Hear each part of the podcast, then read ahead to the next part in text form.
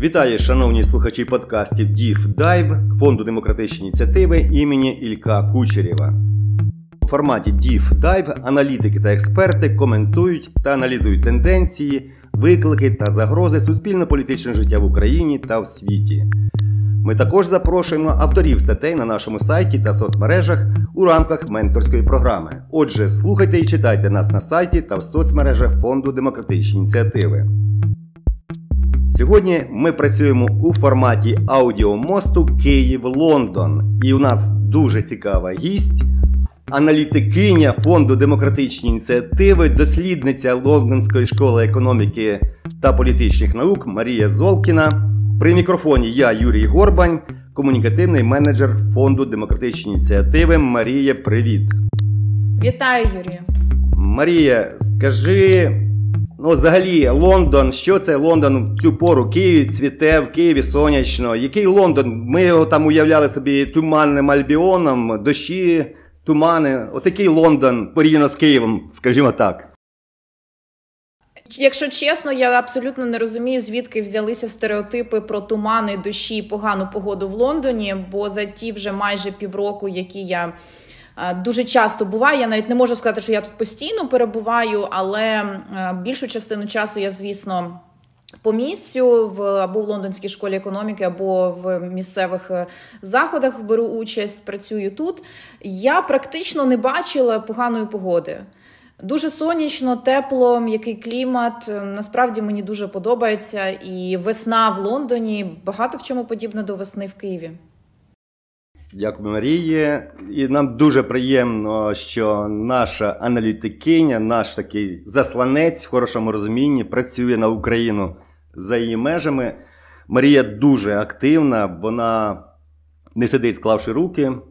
Щодня створює інформаційні приводи. Скажімо, вона виступає в парламенті британському, вона створює проєкти, вона щодня коментує в засобах маси інформації події в Україні тому числі закордонних. Марія, тобі дякуємо за те, що ти, ну, по-перше, несеш там гордо прапор Дем ініціатив. По-друге, ти активно відстоюєш українські інтереси в світі. Так що велика тобі подяка. І розкажи, будь ласка, про оцей захід, який відбувся буквально.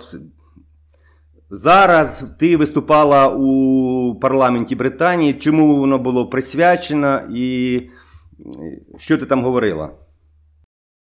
Одразу скажу, що в британському парламенті ем, є така практика організації заходів в стінах парламенту, але їх не треба плутати, наприклад, з парламентськими слуханнями. Ем, ем, це такий зв'язок між громадськістю з одного боку і саме парламентарями, представниками е, державної служби, які можуть приходити на ці заходи з іншого боку. І оце був один з таких заходів. Їх насправді відбувається достатньо багато.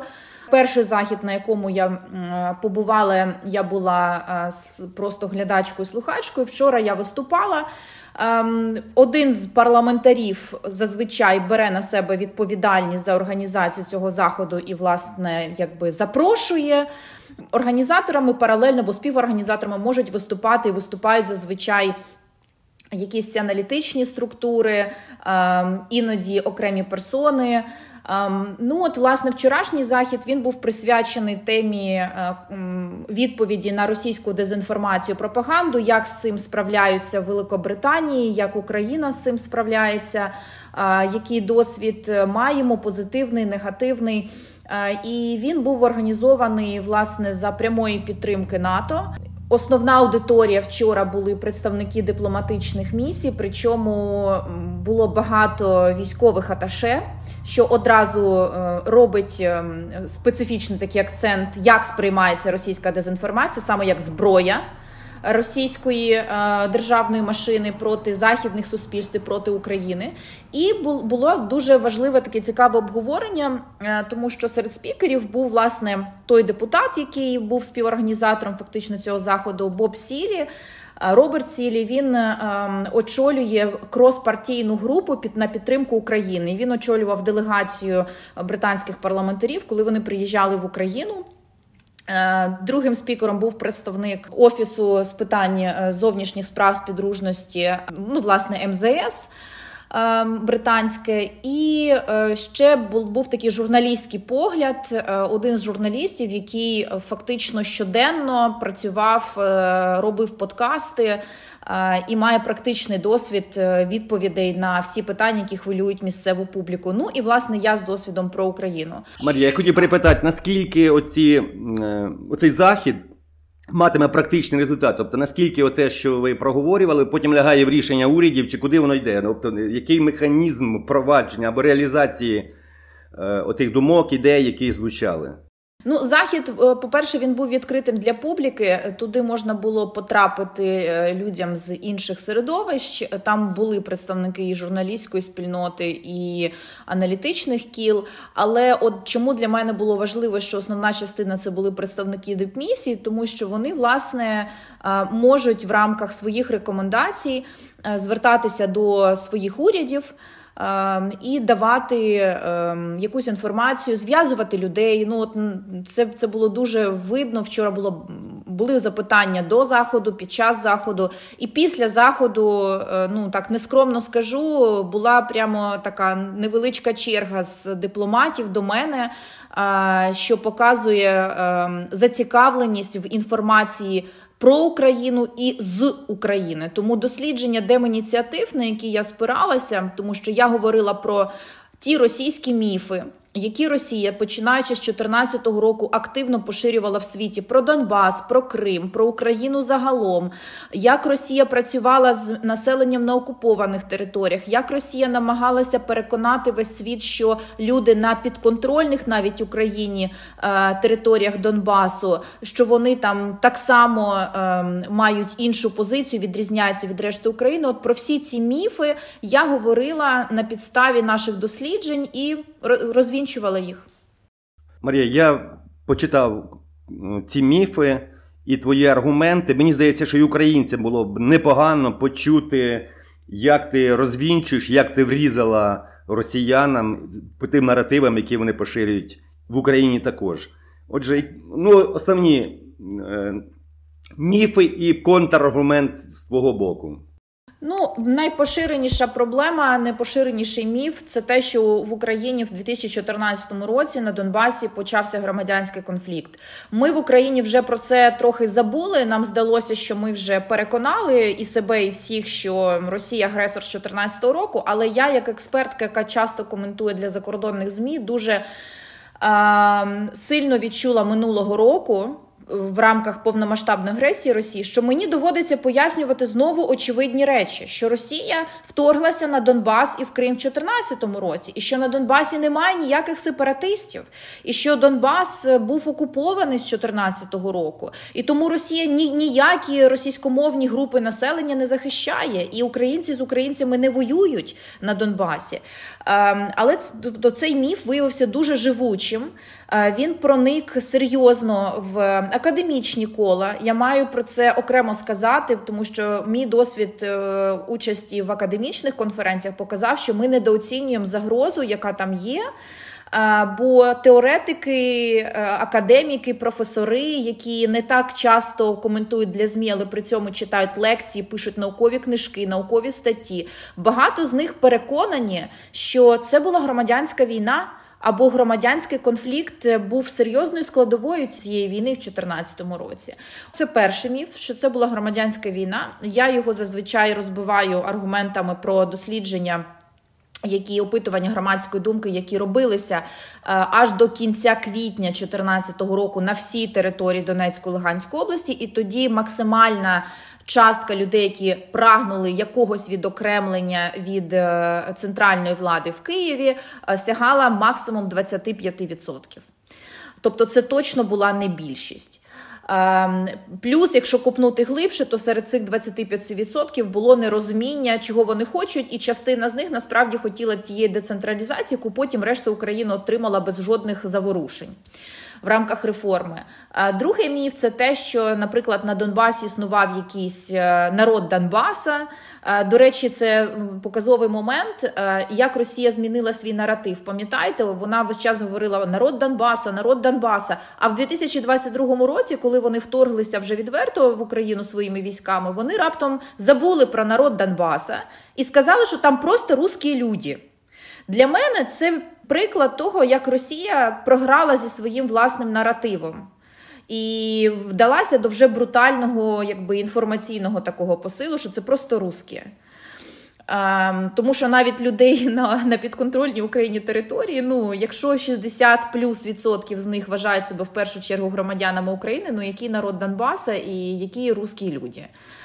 Ем, Це другий момент про ідентичність, що, що там е, насправді національна загальнонаціональна ідентичність, вона е, в середньому така сама, як по Україні, а локальна і регіональна ідентичність зменшувалися протягом останніх років. Третій міф про те, що люди в Україні, і, зокрема, на півдні і на сході, особливо на підконтрольних територіях Донбасу, хотіли миру за всяку ціну. А от українська влада, чи то Порошенко, чи то Зеленський, не хотіли. Оце третій такий великий політичний міф. Я його розбиваю власне так само нашими дослідженнями, яких ми провели десятки і сотні навіть за останні 9 років, які показують, що за останні е, 8 років до повномасштабної агресії громадська думка і в Донецькій і в Луганській області здебільшого підтягувалася до середньої по е, країні. В тому сенсі, що готовність до миру за будь-яку ціну поступово зменшувалася. Особливо це було видно в Донецькій області. Е, Зростала частка тих, хто готовий був би бачити завершення конфлікту винятково в результаті військової перемоги України. І в 2020 році в Донецькій області було 27%, які вважали, що шлях до миру через перемогу воєнним шляхом над Росією. І це було більше ці 27%, ніж в середньому по Україні приблизно 20 від року до року було за військовий шлях. Але загалом і в Доне... на Донеччині, і на Луганщині, ну в середньому люди під кінець вважали, що основний шлях до миру це через компроміси, але вибіркові, так само як було в середньому по Україні. Відкрив свою сторіночку в інстаграмі і дивлюся, що я у лютому 21-го року провів фокус-групу у Мар'їнці. Перед тим я був у Красногорівці і проводив якраз розмови з місцевими людьми. І я абсолютно підтримую те, що ти говориш, і ті цифри, які ми оприлюднюємо після наших досліджень. Тобто, це Україна, і ніякої громадянської війни в нас немає. А скажи, будь ласка, Марія, от те, що ти говориш, те, що там наші дипломати працюють, ну, всі агенти впливу можливі в Україні. Наскільки Україна перемагає чи програє в інформаційній війні, от, зокрема, Великій Британії? Які там настрої в ЗМІ, які суспільні настрої щодо війни в Україні? Ну, в Британії для е, українців ситуація е, дуже комфортна. І, і професійно, і з персональної точки зору, тому що британці це така нація, одна з небагатьох, де існує загальний консенсус і між політичними елітами, і між суспільством про підтримку України, про однозначно визначення Росії агресором, і е, що дуже важливо, про однозначну підтримку саме повної деокупації українських територій. І цей консенсус він проявляється як на рівні державної служби, так на рівні позицій всіх політичних партій, в тому числі опозиційних. Тому зараз, коли в Британії починаються політичні якісь внутрішні дискусії, питання про Україну воно навіть не стоїть, тому що і опозиція, і влада згодні з тим, що Україну треба підтримувати до її повної перемоги. Тобто їм немає про що дискутувати. Це, до речі, дуже відрізняє Британію від нашого іншого стратегічного партнера від Сполучених Штатів, який є нашим основним військовим і політичним ем, е, союзником і донором по масштабах допомоги. Але при цьому між республіканцями і демократами в середовищі республіканців і окремо в середовищі демократів існують різні табори. І голоси про те, що підтримку України можливо треба переглядати в якийсь спосіб. Ця позиція звучить в американському е, дискурсі в політикумі.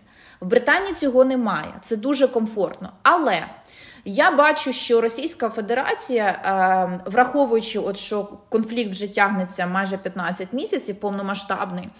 Е, Росія все більше буде налягати на м'яку силу, якої Росія повною мірою не була позбавлена. Що таке м'яка сила в нинішніх умовах? Це експерти, які не будуть прямо афільйовані з Росією, але які будуть просувати вигідні Росії наративи. Це е, журналісти, які будуть подавати позицію так само у такому світлі, що, е, начебто, це альтернативна точка зору. А ця альтернативна точка зору насправді буде підважувати ключові для України питання.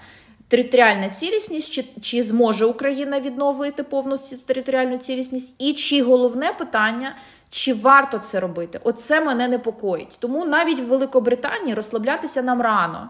Росія тут купа російських грошей. Е, велика частина з цих грошей досі не під санкціями, не заморожена. Росія має тут агентів впливу багато років, не менше ніж в Німеччині, яку ми звикли звинувачувати.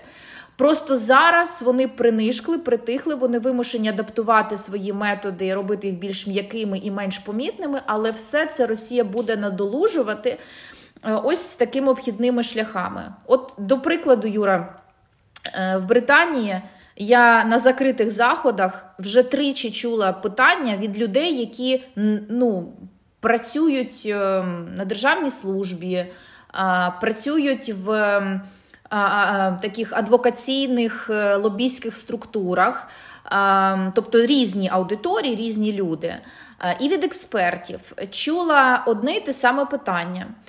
От Крим і частина Донбасу були окуповані з 2014 року, значить, це вже 9 років окупації. Не рік, як там Мелітополь, да, Південь і, і там Маріуполь, а 9 років окупації. Ці люди повністю промиті там російською пропагандою.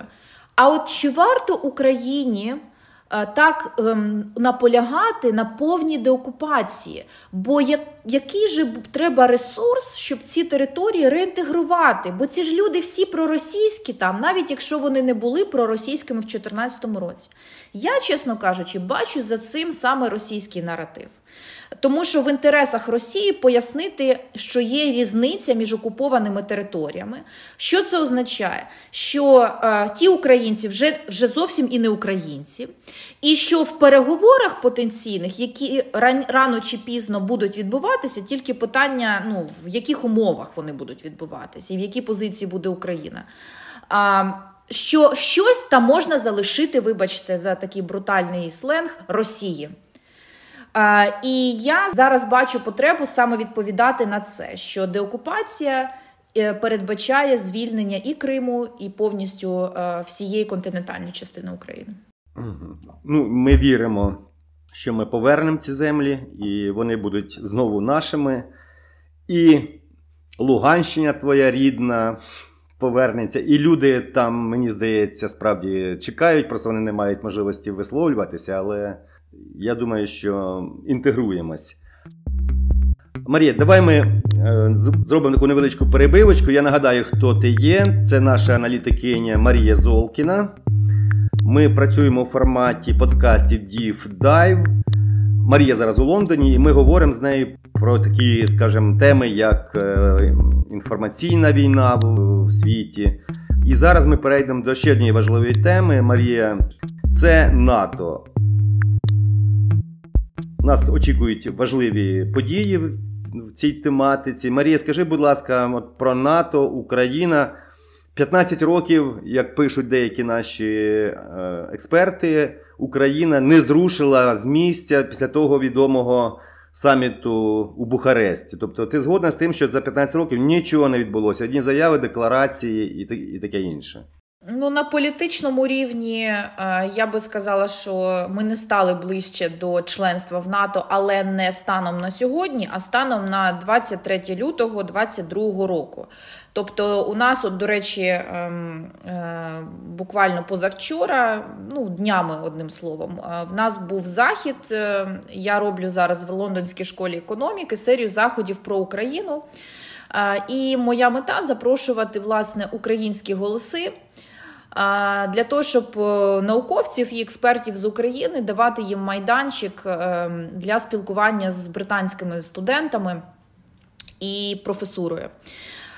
Так от, ми якраз говорили про еволюцію зовнішньої політики, політики безпеки України за роки незалежності, і прозвучала від е, однієї з наших гостей, яка працювала 8 років, здається, вона працювала політичною радницею глави представництва НАТО в Україні.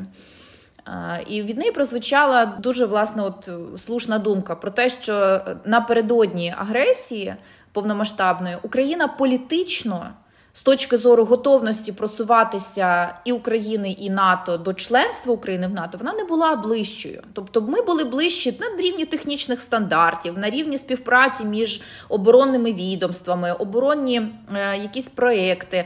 Але сказати, що нас готові були взяти умовно завтра, і це як говорить це Росія, бо вона це використовує як аргумент для того, е, щоб пояснити свою своє вторгнення повномасштабне в Україну. Ну цього не було. Але я би сказала, що за 2022 рік ми стали ближче до членства в НАТО, ніж ми були до повномасштабної агресії. І ось тут, незалежно від того, чи прозвучать е, потрібні нам сигнали на вільнюському саміті, очевидно, що готовності заявити, що Україна буде наступним після Швеції членом НАТО, ще немає. І у нас є проблема не тільки з Францією і, можливо, з Німеччиною, які були проти на Бухарестському саміті. Зараз інша позиція Сполучених Штатів, бо в 2008 році вони не були проти. А зараз вони не впевнені, що треба Україні зараз дати цей чіткий сигнал про членство України в НАТО. Але є і позитивні новини, тому що от була парламентська асамблея НАТО. Там була ухвалена декларація з дуже потужними сигналами про засудження агресії, про фактично геноцидальний характер російської війни, про необхідність міжнародного трибуналу. Ем, І на Вільнюсі я не очікую, що нам скажуть е, конкретний шлях, хоча ми це рекомендуємо. І в тому числі я пишу і для відкритих джерел, і е, в спілкуванні з е, різними аудиторіями. Я наголошую, що не треба термінів приєднання України до НАТО, але треба чіткий сигнал. Наприклад. Е, Чи буде чи не буде до України застосовуватись формула плану дій щодо членства в НАТО? Я не бачу в цьому потреби більше. Тобто, цей план щодо дій щодо членства в НАТО е, ми побачили, що його можна обійти, як це зробила Фінляндія, і Швеція. Якщо ці країни технічно і політично готові до членства.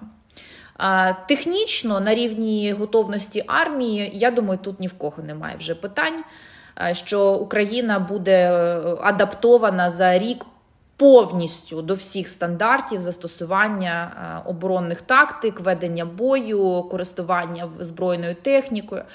Політичну складову треба вимагати від влади, бо НАТО це все-таки про реформи, про інституції, про прозорість, про відсутність корупції, бо це потрібно для існування нормальної системи безпеки і оборони теж. Е, Тут підтягнемо, і нас не буде потреби йти звичайним класичним шляхом. Було б добре, якби Сполучені Штати е, і інші члени НАТО дали нам про це сигнал. Що в випадку з Україною, наприклад, може бути застосована швидка процедура. Ем, Другий момент це можливо буде підвищений рівень співробітництва між Україною і НАТО. Може може буде це оголошено, але ми все таки чекаємо достатньо сильних сигналів саме про приєднання за певних умов, звісно. Тема велика. Будемо за нею стежити, Марія, і після саміту, чи перед ним ми ще запишемо з тобою одну програму. А про НАТО більше погляді з коментарями Марії ви можете почитати в нас на сайті. Вийшло велике інтерв'ю, так що приходьте до наш сайт D4UA і читайте коментарі фахової експертки. Ну і Марія, наприкінці свіжа тема. Росія і Білорусь підписали, щось там підписали про те, що в Білорусі буде розміщена тактична ядерна зброя.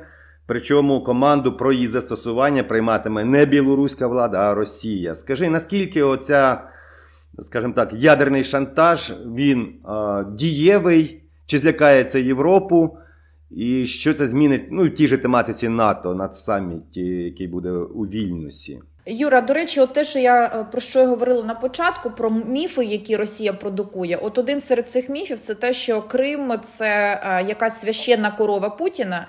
Червона лінія, як це звикли називати в західних медіа, що мовляв, е, спроби деокупації Криму вони можуть призвести Путіна до натискання тієї червоної кнопки, тобто до застосування тактичної ядерної зброї, зокрема проти України.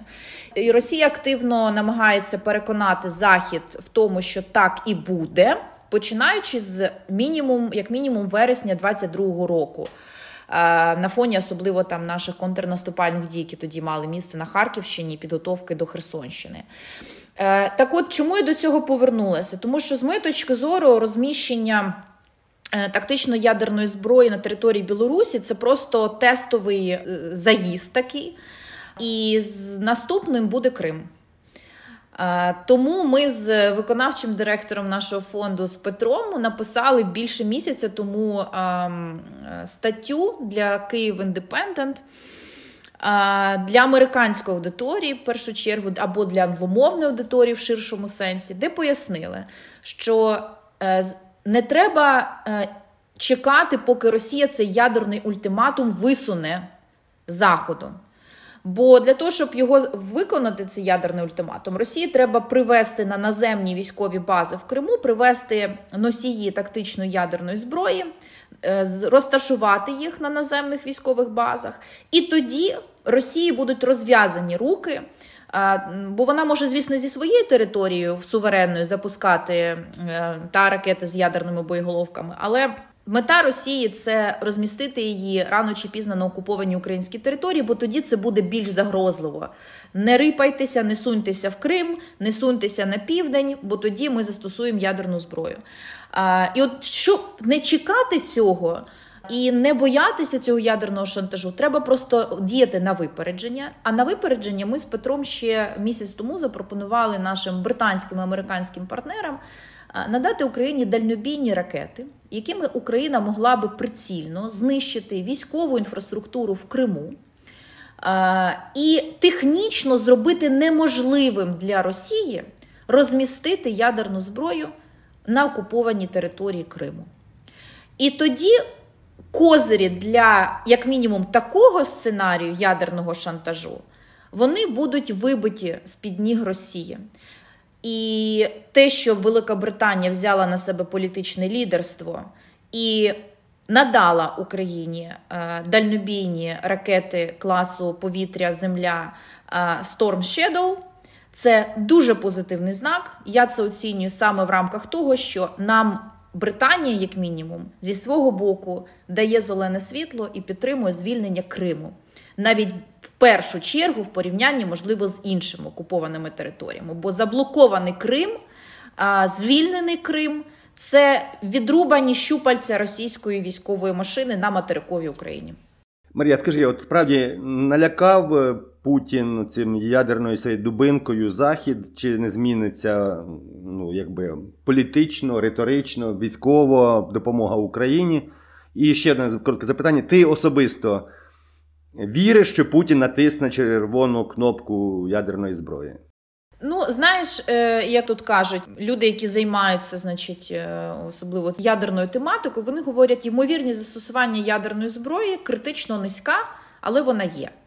Е, я, в принципі, до такої холодної оцінки схиляюся, тому що сказати, що цієї загрози взагалі немає, теж буде неправильним. Але я вважаю, що вона критично низька. І коли я говорю тут західною аудиторією, я говорю їм: пам'ятайте, що Україна має дуже чітку позицію. Загроза застосування і, можливо, навіть застосування тактичного, тактичної ядерної зброї проти України, мету України звільнити свої території не змінить. Крапка. Тобто, поки ви думаєте, чи вплине це на вашу позицію, чи не вплине. Україна вже це обговорила всередині. В нас є позиція військового керівництва, політичного керівництва, є позиція суспільства, що ми маємо потребу звільняти наші території. Якщо в нас для цього будуть достатньо, достатньо зброї і достатньо навченого персоналу, то погрози ядерною зброєю з боку Росії нас не зупинятимуть. І це дуже до речі витвережує. Якби коли я це говорю, я одразу бачу, як змінюється обличчя, тому що ну, такого консенсусу і такої чіткої позиції на Заході ще немає. І отут є е, якраз таке вікно можливості, що Україна цією визначеністю, що на нас це не вплине, може дотиснути наш, наших партнерів. Бо вони побоюються все-таки застосування ядерної зброї, але не тому, що вони побоюються е, наслідків деструктивних для України. Ну, врешті, зруйнувати українську армію всю е, і українське суспільство. Е, Неможливо тактичними ядерними ударами, тобто це буде серйозна катастрофа, звичайно, але повністю знищити сили оборони цим неможливо. Але Захід не знає, як він сам буде реагувати, якщо Путін застосує ядерну зброю. Тобто, це ж вже за межами допустимого. Треба ж буде щось робити. Санкцій і занепокоєння буде замало. А у відповідь що? Що вони запропонують? І от у них немає відповіді на це питання. Тому є небезпека, що вони будуть намагатися уникнути навіть гіпотетично такої ситуації, саме тому, що вони не знають, як вони будуть в цій ситуації реагувати. Ну от треба дотиснути, що е, шантаж Путіна може бути просто шантажем. Звичайно, є ймовірність, що може і не просто шантаж, але поки що виглядає так, що Росія просто бачить оцю слабкість заходу саме в цьому останньому моменті. Е, І намагається на цьому грати. Ну я думаю, що е, у нас е, плани застосування Storm Shadows, цих дальнобійних ракет додадуть визначеності нашим західним партнерам по ядерному питанню. Марія, ми вже достатньо довго говоримо. Давай на цій е, оптимістичній ноті завершимо, але домовимося, що ти будеш нашою регулярною е, учасницею нашого подкасту. І ми запишемо цей подкаст. Ну, подивимося, як воно цей саміт е, натівський буде йти. Е, потім побачимо, що з цими ядерними шантажами путінськими. Тобто теми цікаві, ти в темі, ти в матеріалі, і дуже цікаво тебе слухати, правда, і важливо. Дякую, запрошую. Отже, я нагадую, що ви слухали Дів Дайв. Я говорив з аналітикинею фонду демократичної ініціативи, дослідницею Лондонської школи економіки та політичних наук Марією Золкіною. Цей матеріал, як і всі попередні наші записи, розміщені на сайті та соцмережах фонду Демініціативи. Записувала та підготує матеріал до етеру наша звукорежисерка Ксенія Кутова. При мікрофоні був Юрій Горбань. Ходіть безпечні і здорові.